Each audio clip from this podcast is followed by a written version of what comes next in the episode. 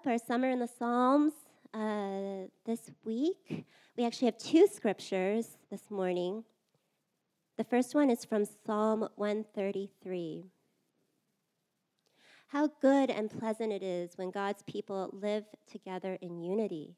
It is like precious oil poured on the head, running down on the beard, running down on Aaron's beard, down on the collar of his robe. It is as if the dew of Hermon were falling on Mount Zion. For there the Lord bestows his blessing, even life forevermore. In the book of John, chapter 17, verses 20 to 26. My prayer is not for them alone. I pray also for those who will believe in me through their message, that all of them may be one, Father, just as you are in me and I am in you. May they also be in us, so that the world may believe that you have sent me. I have given them the glory that you gave me, that they may be one as we are one, I and them, and you and me, so that they may be brought to complete unity. Then the world will know that you sent me and have loved them even as you have loved me. Father, I want those you have given me to be with me where I am and to see my glory, the glory you have given me because you loved me before the creation of the world. Righteous Father, though the world does not know you, I know you and they know that you have sent me. I have made you known to them and will continue to make you known in order that the love you have for me may be in them and that I myself may be in them. Thanks, Cindy. Well, like Cindy just said, we're finishing today uh, our series in the book of Psalms that we started up in the, the beginning of summer. So it's been a, a fun, fun few weeks here doing this together. Uh, I wanted to show you a meme that our worship director, uh, music director, Chris Kim sent me this week. Uh, David is the guy who writes uh, most of the Psalms, and he's like in the first, like here's David in half the Psalms. The first he's, I'm okay.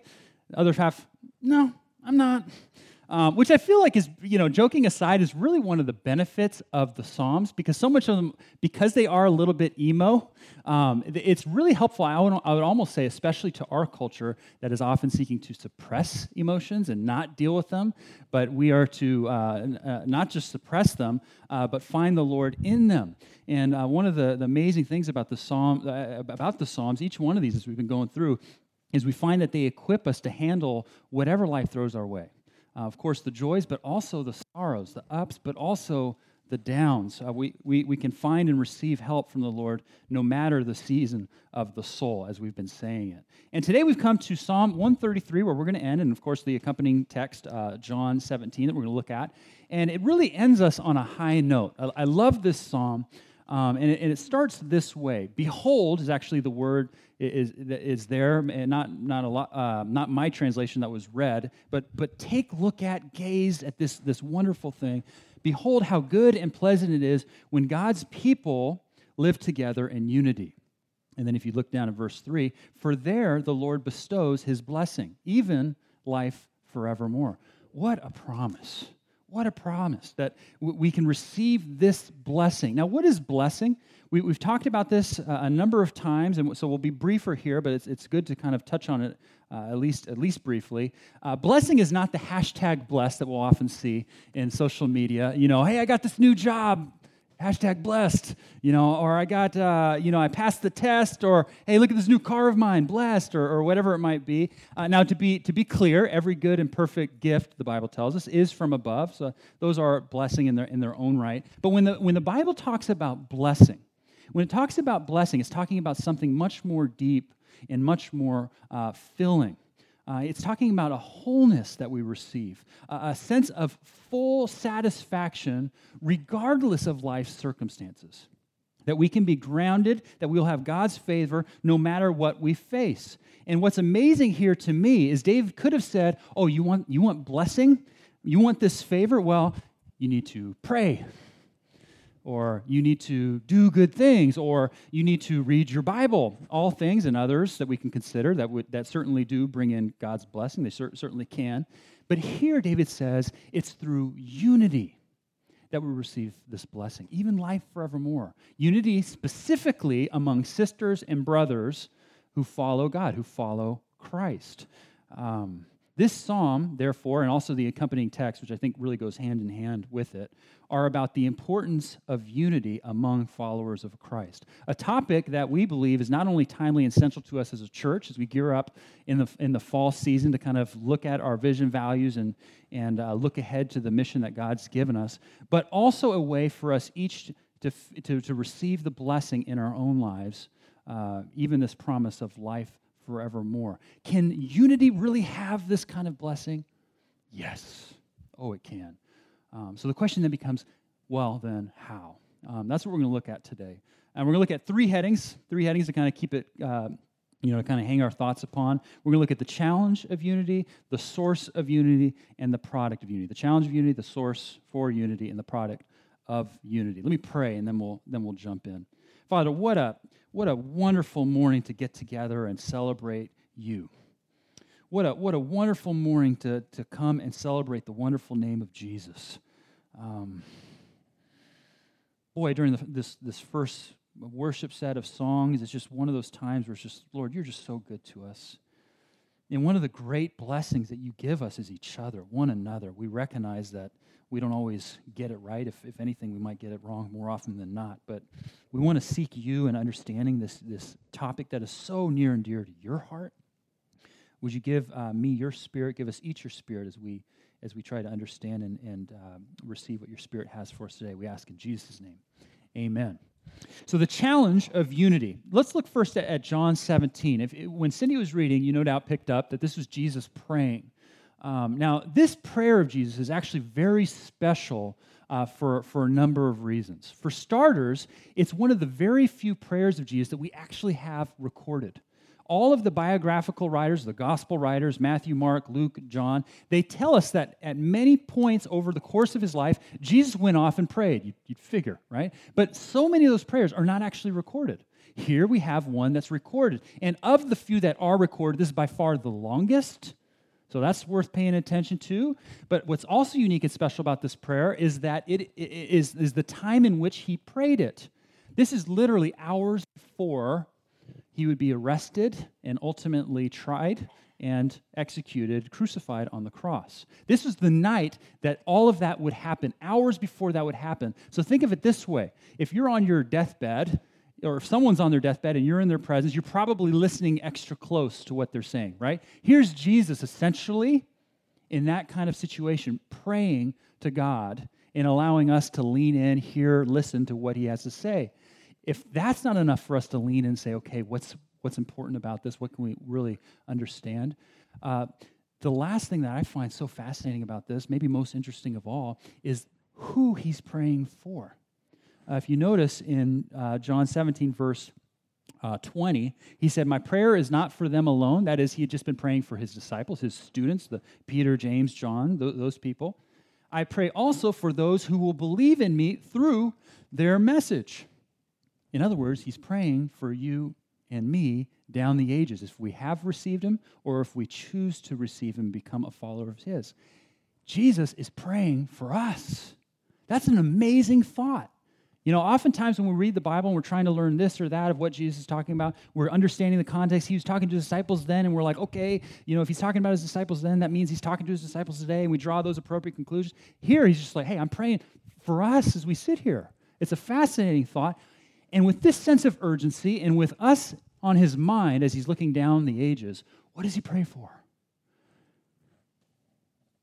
I pray that all of them may be one verse 21, verse 23, may they be brought to complete unity. The thing that Jesus prays for in this urgent moment and with us in mind and with this one very important recorded prayer is unity among us. Why? Well, in part because it's not a given. Unity is not a given. I mean, just to kind of take low hanging fruit. Um, and we see that, by the way, in Psalm 133. Look at verse 3. Uh, when God's people live together in unity, it, he says, this word picture. It is as if the dew of Hermon were falling on Mount Zion, which of course is a word picture to, mean, uh, to mean hey, this is, there's real beauty when this unity happens among, uh, among God's followers. There's a real uh, refreshment level to it. Remember, this was written during the ancient times to an, uh, to an ancient people who lived in dry wilderness in the desert. So to think of like dew coming from anywhere, let alone kind of the holy, you know, sacred Mount Hermon, it was just, wow, this is a refreshing thought. So there's, there's beauty in understanding what he's saying there, of course. But think about it from this perspective. Mount Hermon is actually 270 miles away from Zion, that is Jerusalem. 270 miles, which means that's basically an impossibility for dew to drop that far. It would take nothing short of a miracle. Unity is not a given. Um, of course, you don't have to look too far into our own culture, into our own society into our own Twitter accounts to find that, man, unity is not a given in our culture. If anything, it feels like we are more and more divisive, if anything. I mean, I, you know, I've only been paying attention for as long as I have. Studied politics, for instance, in, in, in uh, political science in, in, in college. It seems like we've ratcheted it up a couple of levels, wouldn't you say? In terms of what we, we were just so willing to just fire off either in the middle of the night or whenever. And I'm talking both if you want to continue along the, the political spectrum, but this is also in terms of pop culture. What we just say as if it doesn't matter, just tearing people down, building ourselves up, making our case, all those, all those sorts of things. Uh, we are, we are dismissive, we are divisive, but that's not just true in our culture, it's also true in the church. Uh, those of you who've been in the church for any length of time, you probably know this. Um, I'm a pastor's kid. I grew up in the church. Um, I saw my parents started two churches, um, and I've paid attention not only within those churches, but with churches within you know churches interacting with other churches. And yeah, Christians are often we are often quick to squabble. We are often quick to dismiss people, dismiss each other, end a relationship really quickly, or be quick to regroup or at minimum, figure unity is just not worth the time and effort to develop. But Jesus is saying unity is so, so vital. Uh, it's the one thing he's praying for, uh, even in this uh, very important prayer. Uh, he means to have it. Uh, I love this quote uh, by Juan Carlos Ortiz. It's taken from a book that, I, that I've I enjoyed reading a number of years back called Disciple. Juan Carlos Ortiz is a pastor out of Argentina, Buenos Aires. And uh, Spanish is his first language, but I love his, his use of the English language. You'll, you'll, you'll get a sense of it here in a minute. But here's how he, he talks to this uh, He says, God wants to unite his children. I can illustrate this with potatoes. Each potato plant in the garden has three, four, or five potatoes under it. Each individual potato belongs to another plant, uh, uh one plant or another. When the harvest comes, all the potatoes are dug up and put into one sack. So they are regrouped but they are not yet united. They may say, Oh, praise the Lord, now we are all in the same sack, but they are not yet one. They must be washed and peeled. They think they are closer yet. How nice it is, this love among us, they say. But that's not all. They must be cut in pieces and mixed. They have now lost a lot of their individuality. They really think they are ready for their master now, but what God wants is mashed potatoes. Not many potatoes, one mashed potato. No potato can stand up and say, Here I am, I'm a potato. The word must be we. That's why the Lord's Prayer begins, Our Father, which art in heaven, not my Father, which art in heaven. With all the reference possible, I say to you that the Father, Son, and Holy Spirit are three potatoes made into mashed potatoes. And Jesus is hungry for mashed potatoes. Isn't that good? Now, real quickly, I want to start by saying this. His point is not that we lose our diversity in becoming one. Okay? When Jesus said the prayer that we have recorded, he is looking forward to the day when every tongue, tribe, and nation, nation come before the throne, worshiping him as one family. You hear that? So, uh, you know, this diversity in terms of racial, language, class, uh, the whole mix of it. He's not saying, hey, we, we lose who we are and becoming one. No, he's talking about we need to, we need to become a oneness in spirit, a oneness together. And I, and I believe what, what's one of the things that's so helpful about this this uh, the quote, other than being very entertaining, uh, is that uh, it really hits at something that Psalm 133 and John 17, I believe, are getting at, and that is unity is not just a, because unity is not just a given, it needs to be worked for, uh, worked at. It needs to be fought for. I love how here at Current we are we have the beginnings of becoming a multicultural church. Now, do we have a long way yet? Do we want to be do we want to become increasingly more so? Do we have the desire to become increasingly more so? Absolutely. Um, but I, I mention this because if we are a multicultural church or aiming to be, that means we especially almost need to t- lean in and take this seriously and pay attention and understand that we need to be especially vigilant for it. Do you see that? That we're going to need to be especially patient, that we're going to be, need to be especially uh, willing and able to extend grace to each other along the way. Um, I came across one of these, uh, a quote uh, this week um, that uh, puts, puts it this way Urban churches have to be extremely patient with charges of cultural insensitivity because they will always have people from different cultures. Why? Every culture conceives of time differently, emotional expressiveness differently, honor and shame differently. They make decisions differently. And if you're going to be an effective church, you are inherently going to have to have people charging one another with cultural insensitivity. Therefore, you must learn to be extremely patient and extremely gracious. You have to always be expecting it. You have to always be listening to one another. You have to learn to do this in ways people outside the urban centers generally don't have to. Um, I imagine if you reflected on your own experience, you can think of times when you didn't understand where someone was coming from, from their own background, where you, because of your unique and beautiful story, needed to be stretched to understand someone else's unique perspective. Maybe it was humbling, maybe it was challenging. We'd love to hear about it, by the way, as a church. Uh, when Cindy and I got engaged, uh, we went through um, premarital counseling, and uh, it, was, it was great. We had uh, a pastor who's Korean American who's kind of overseeing this, a Korean American guy who grew up in the inner city of East Oakland. So he had a number of, of interesting cultures coming together, and who had himself married a Latina gal, half Latina, half uh, Caucasian with, with herself, a, a, a wonderful mix of, of culture uh, coming together for her. And so he asked us, you know, Cindy and myself, uh, how are you guys going to work out, uh, you know, cultural differences as, as they arise in, in, in, your marriage? And I thought about it, and I was just like, in my naivete, I was just like, oh, we, we got this. I got this figured out. I know, you know, as a Caucasian guy that I take off my shoes at the front door and that's that's okay. And hey, I'm gonna I'm gonna get this. And you know, and then Cindy and I got then, then we then we got married. Then we tried to we started to try to communicate and uh, yeah. Uh, and then we we had kids and we tried to figure out how to you know, raise them. And the, and the solution was never, David, you need to become more Chinese American, or Cindy, you need to become more, you know, Caucasian in your approach. It was never that. It was, it was it was how do we, as followers of Christ, come together and figure this out? Now, to be clear, it, I, I don't care what backgrounds or different backgrounds you come from. That's going to happen in marriage. Just FYI, little tip for the wise. But there is an extra layer, I would think, that, well, I'll just speak for our own. There's an extra layer that, boy, we've, can I be real with you? There's been a lot of times it's been really hard. It's really hard.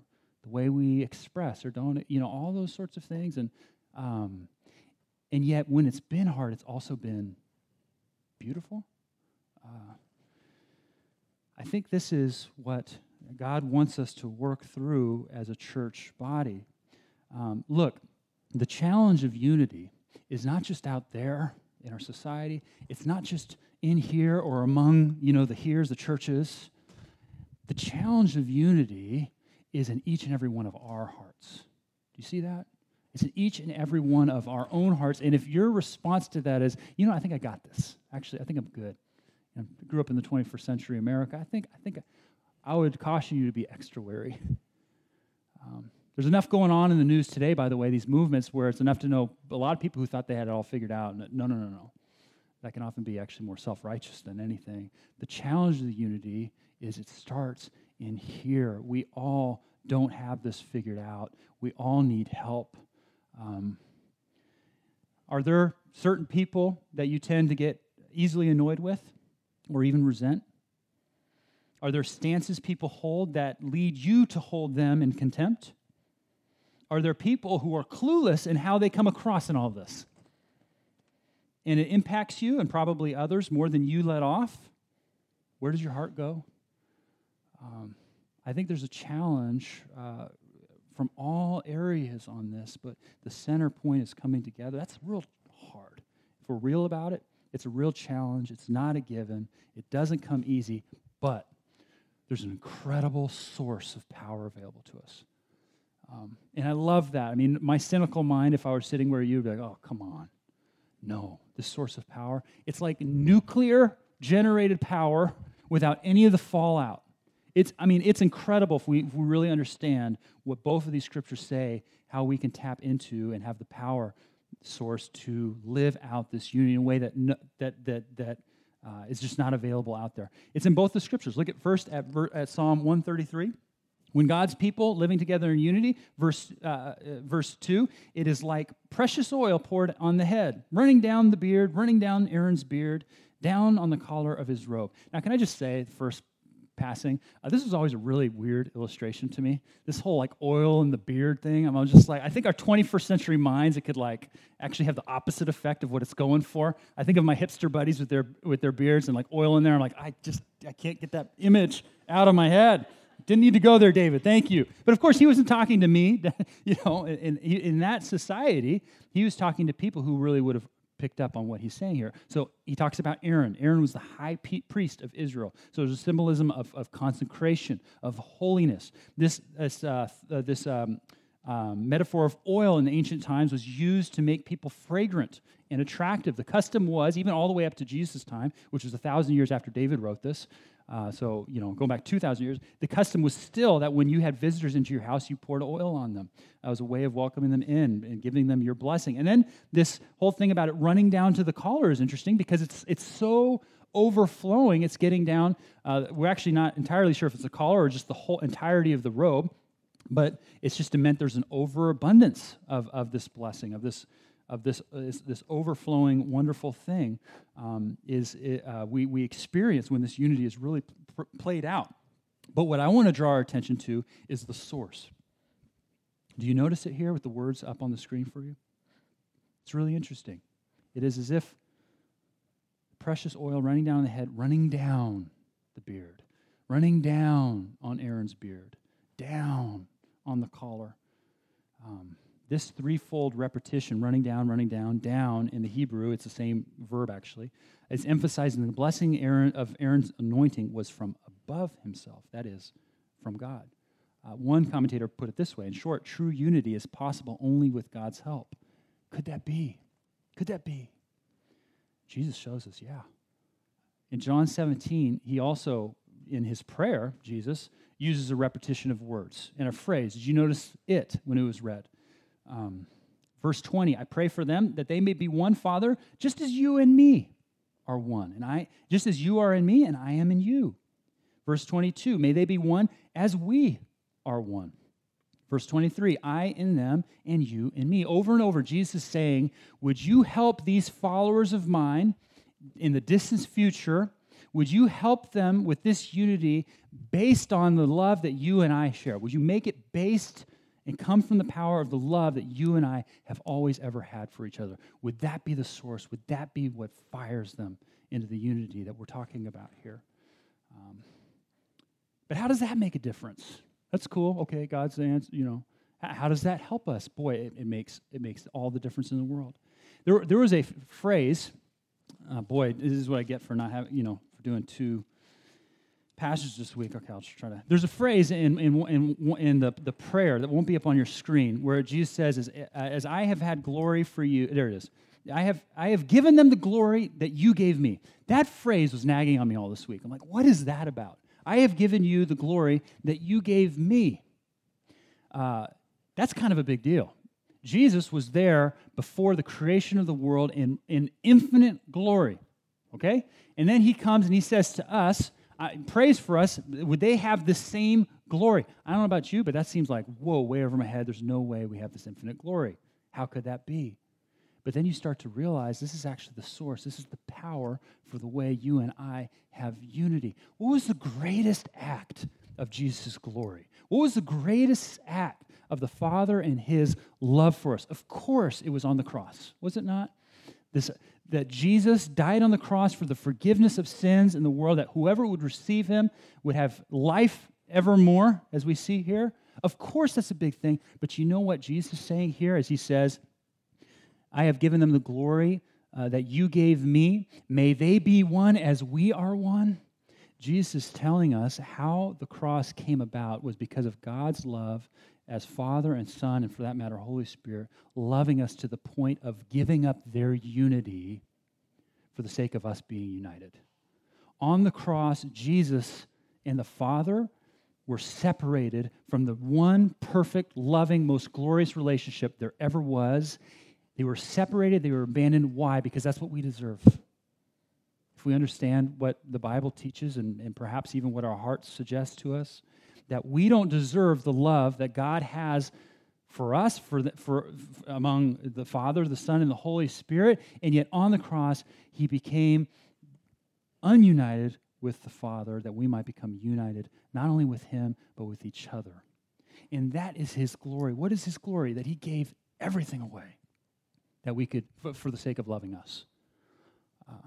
And that is our glory if we just step into it. What glory? Not the glory that says, hey, I've got this all figured out. Hey, you know, you know, I think of like the kind of the, the strongest uh, ties of of unity in, in our culture that we understand is probably blood ties, family. Hey, we're brother and sister. We're in this together. But that doesn't even hit upon what Jesus has done for us. Brother and sister, that's based on blood tie. And hey, we're, you know, maybe even a little sense of pride is a good pride, but hey, we're brother and sister. But what Jesus gives us is saying, hey, because of what I have done for you in giving my life for you when you don't deserve it, you can begin to start doing that for others. And there is a power there that when we live out of that, that can't beat anything. That's a source for the unity that this world so desperately needs, that we so desperately need, where there is blessing, even life forevermore. Uh, when we receive that when we live out of that, we can move mountains. That's the source of unity, but it gets even better, if it could. Uh, we look at the product of unity. Um, current family, this is our calling, this is our mission. Notice that Jesus doesn't say, hey, may they be one for the sake of oneness. Hey, may they be united for the sake of unity. Uh, he shows that it's a means, this unity, towards an end. Uh, what, what, towards what end? He says it here a few times. Let's look at verse 23. I pray, may they be one as we are one. May they be brought to complete unity. Then the world will know that you sent me and have loved me, even as you have loved me. Isn't that amazing? He's saying that when we become one, when we move towards each other, especially the way that He's called us to, that is laying down our lives for the sake of each other, putting each other first, giving each other the undeserved love that we ourselves don't deserve, doing all of these things, even when we start to hint at it, move towards it, Jesus is saying others will look and see that and be like, huh, there's got to be something different there. Our vision verse here at Current is Jesus said, actually, this is a few hours before this prayer. John 13, 34 and 35. Uh, a new command I give you, followers of mine love one another. As I have loved you, so you must love one another. By this, everyone will know that you are my disciples if you love one another. This is why we do the Art and Wine Festival. This is why we do the pub trivias. This is why we do the block parties, so that we can have a great time hanging out, but that's actually really not the ultimate hope or goal. If no one else comes, hey, that's great. We'll have a good time. But our ultimate, ultimate goal and hope is to help people come and see, taste and see that God is good. How? Through our love for one another. Through trying to figure this out, come together, loving the, the, the, our surrounding community. Hopefully, people will see, Jesus is saying they will, there's something different here. There's, there's a love uh, that is attractive. And of course, that love that is attractive is not of our own, it's based on the one who loved us even when we didn't deserve his love. Um, implications of this, and then I want to share a couple stories just to kind of bring this home. Implications of this is, for starters, uh, we need to love other churches. it's so easy in Christendom, if I can say it that way, it's so easy to not really do a great job of lo- loving other Christian, uh, Christian churches, other churches that proclaim the gospel. It's really easy to just say, oh, you guys do it that way. we don't do it that way. We do it this way. And just, you know what I'm saying? Uh, we need to come together and love each other. And then inwardly, as a church ourselves, boy, we guys, we got to roll up our sleeves, do the work, start with the humble conviction that it starts in our own hearts, and figure out how do we love our sisters and brothers here. How do we listen where we when, when we probably are not going to get it right? How do we graciously love and help our brothers and sisters when they don't get it right and we see what they don't see, their blind spot? Uh, how do we love? How do we not just quit on it because we're just like, you know, it's not worth. The gospel is Jesus died for us when we didn't des- when he deserved when we deserved him to quit on us, and yet he loved us. Um, two stories. Uh, one is not in my notes because I, I, got I was on the gram last night, Instagram, and um, what do we even call it? Ah, sorry, stupid. IG. Um, I was on Instagram last night, and uh, uh, my buddy posted this really cool picture of a room filled with hundreds of people on Cal campus. And he said, Oh, it's the 15th annual Jesus in Berkeley event. Isn't this wonderful? Christian groups coming together. And I was like, This is so awesome. 15 years ago, my buddy and I, and, and a handful of others, were like, how do we help people understand that Jesus really is alive and active on the Berkeley campus? Because we had heard any number of stories. So I, I was a student there. We were all students there at the time. Um, we had heard any number of, of, students who were coming in as, as uh, Christians, by the way, and they would say, When I told my church I got accepted to Berkeley and I was getting ready to go there as a student, the church would say, Oh boy, we got to lay hands on this individual. Like they're getting ready to go to Berkeley. Like, let's lay hands. And and we're just like, okay, but like Jesus is alive and active in Berkeley. Jesus in Berkeley had a question mark at the end of it. Jesus in Berkeley? Yes, was the answer to that night. Um, and it's really great event. And my heart was so, so elated to see this picture that's still happening with such, with such force. It's an event where all these Christian groups get together. First, it was like 15 because everybody's like weary of this little group of people trying to put together a you know event that has a lot of groups coming together um, now it's like 30 to 40 Christian groups that are normally out there on Sproul Plaza, which is kind of the main like choke point for all students. Like all groups that are starting up in a given year are trying to recruit new members. So that can feel as for Christians like, hey, come, our group's better. Our group, don't tell them that, but come over here and join our church. Um, or whatever it might be. No, it's not that bad. I'm just. But my point is that on that night at Jesus in Berkeley, the answer is saying, "Hey, it's not about any of us. It's about who Jesus is and the unity that is happening here in Berkeley. And there'd be a professor who'd go up and share, share their faith, and everybody's like, there's, there's a Christian professor at Berkeley? How's that possible? And, and all those sorts of things. And, but to me, the beauty of it always was the Christian groups, their leadership saying, look, it's not about any one of our groups. It's about we're all on the same team. Um, and, uh, and there was never a year that somebody didn't walk in and say, hey, so like, you know, so, you know, what, what are your spiritual beliefs? And saying, I don't believe in Christianity, but I heard a lot of Christian groups were coming together, and that was that's interesting to me. Um, as uh, you know, as we think about it, so we need to be loving towards Christian groups, finding ways to come together. Uh, another story, and re- well, I'll really conclude on this. Band, actually, if you, if you want to come up, you start to make your way up, um, or, or, don't feel like you have to. I don't know what the protocol is. Sorry, guys, this is I get for not. I should stick my nose. Um, so uh, I'll, I'll, wrap up and then they can start playing. Uh, so Cindy and I lived, as, as a number of you know, in China for, for two years. And I had the privilege, just kind of worked out to, to, to work at a church as, as, as one of the pastors of a church that is, was 3,000 people strong. It was a big church. But the real kicker is there's about 82 nations represented okay and it's a lot to do with like the dynamics of how christianity works in china and the actually regulations is the right word and all that sort of thing that kind of forced like instead of all these little churches doing their own little thing and their own little groupings you know us all together and it was crazy I mean, you think about 82 nations of Christians trying to figure out how to work together. It was a, I don't want to say a mess because theologically that's not my point, but in many senses it was a mess. It was chaos. There was a lot of people coming at decisions from a different place, honor and respect from a different place, uh, expressions of this, this, this, and all. There was times where there was lots of tears, times when there was lots of like, you know, temperatures raised in the room and all that sort of thing. But because we were forced to come together around the things that mattered most, namely Jesus, the scriptures and what they teach about him, and just kind of say with a lot of the non essentials, hey, we'll just we'll focus on what we can. Because of all of that, it was just this wonderful, beautiful expression in the mess of God's love.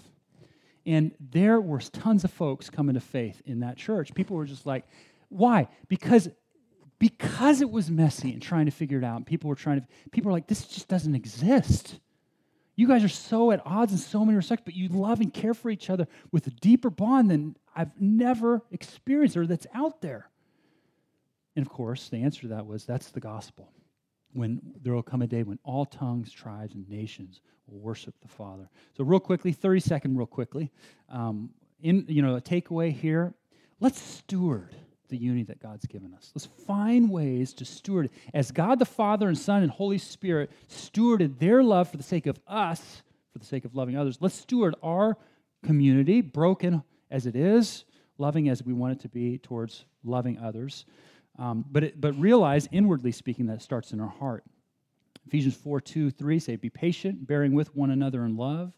Make every effort to keep the unity of the Spirit through the bond of peace. And then let's think outward as Jesus prayed in John 17 23. May we be brought to complete unity. Then the world will know that you sent me and have loved them, even as you have loved me. Let's pray.